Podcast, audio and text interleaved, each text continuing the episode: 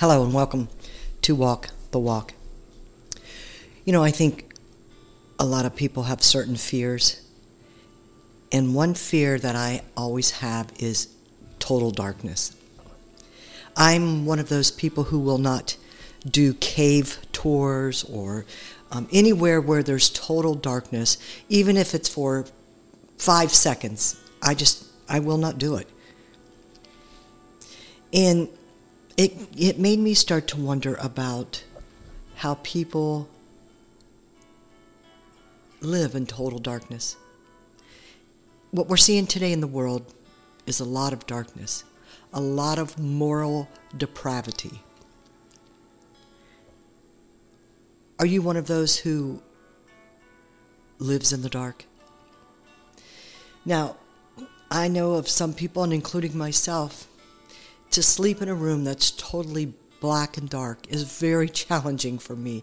Sometimes just a little light, even if it's in a distance that I can see, gives me comfort. When we read Genesis 1:3, it said, "And God said, let there be light. And there was light. God saw that the light was good, and he separated the light from the darkness," which leads me to believe that God lived in the darkness, not because he was not moral or good, but that's how the world was created. And he knew that we would not be able to live in total darkness because God is the light. So he illuminated, I'm guessing, the world at that time with who he is. But he gave us light. He created the light in Genesis 1:3. So he knew how we were. And I look at the world today and I think, oh my God, there's so much darkness. And people are loving it, living in it. They can't get enough of it, because they don't have God. They don't want God. They don't want God. They don't want Jesus. They don't want the Holy Spirit. They want to live in their total darkness.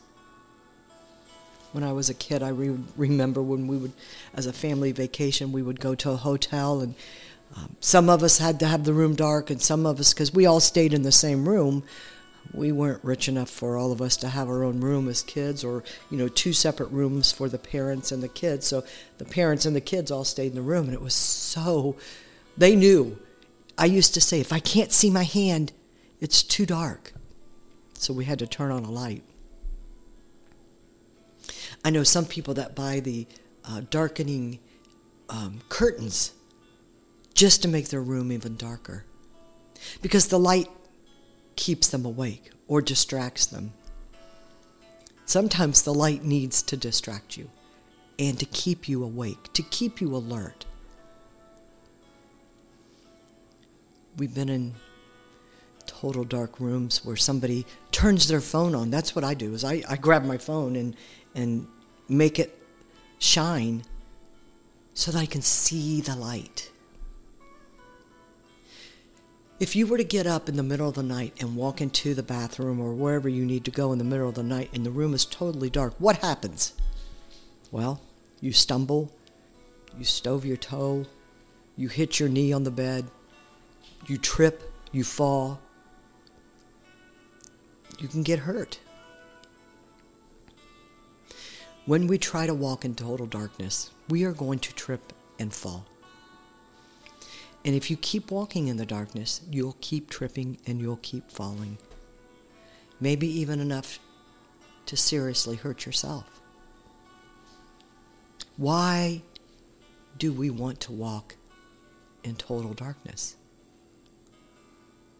Look, I'm watching this world today. I see people cheering at the fact that their behavior is so horrific that they're cheering, that they're excited, that they love it. They can't get enough of it. I was reading in my Bible today. And I usually read Psalm 91 every day, but then I decided, you know what, I'm still reading Psalm 91. But as I was reading Psalm 91, it made me look over to Psalm 94. Wow. This addresses the whole living in darkness. And I don't usually read something this long, but I am going to today because I think this is something that you may want to start considering reading. I still read my Psalm 91, but I think Psalm 94 is something that kind of enlightens us, if you will. O Lord, the God of vengeance, O God of vengeance, let your glorious justice shine forth. Arise, O Judge of the earth, give the proud what they deserve. How long, O Lord? How long will the wicked be allowed to gloat? How long will they speak with arrogance? How long will these evil people boast?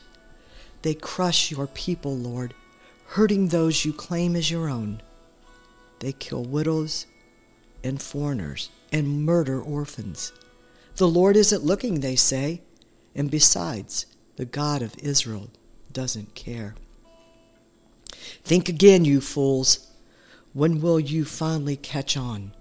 Is he deaf, the one who made your ears? Is he blind, the one who formed your eyes? He punishes the nations. Won't he punish you? He knows everything. Doesn't he also know what you are doing? The Lord knows people's thoughts. He knows they are worthless. Joyful are those you discipline, Lord, those you teach with your instructions.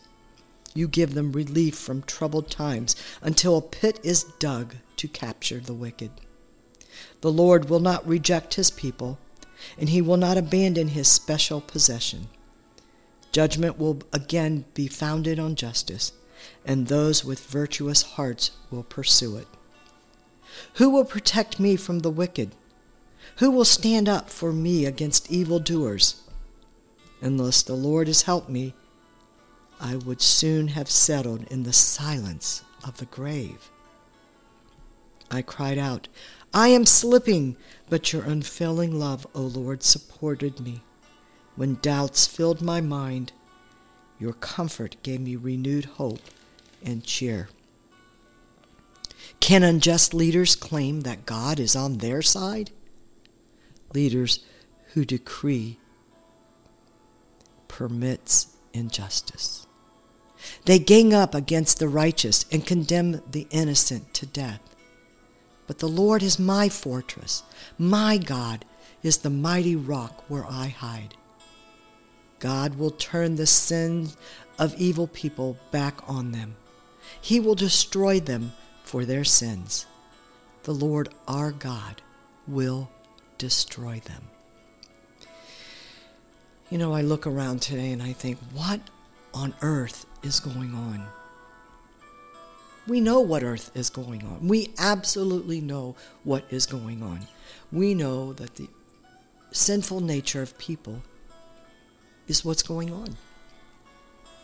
We have seen the most wicked and vile people killing one another, blasphemy against the Holy Spirit.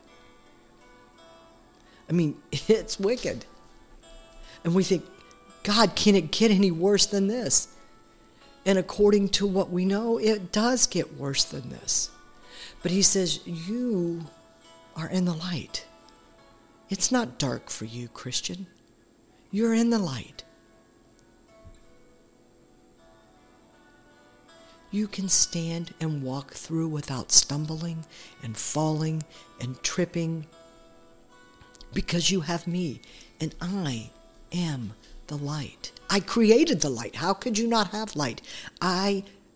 God says, created the light for you, Christian. For you. In the beginning, right in the very beginning, he created himself, which he created the light. I mean, we can't ask for any more than that. is light. Don't blow it out. Don't turn it off. Don't put dark curtains up trying to hide yourself from it. Because it's there. The light is there. All you have to do is turn the light on, take the curtains off, and let the light shine in you. Don't you want to feel that peace of God?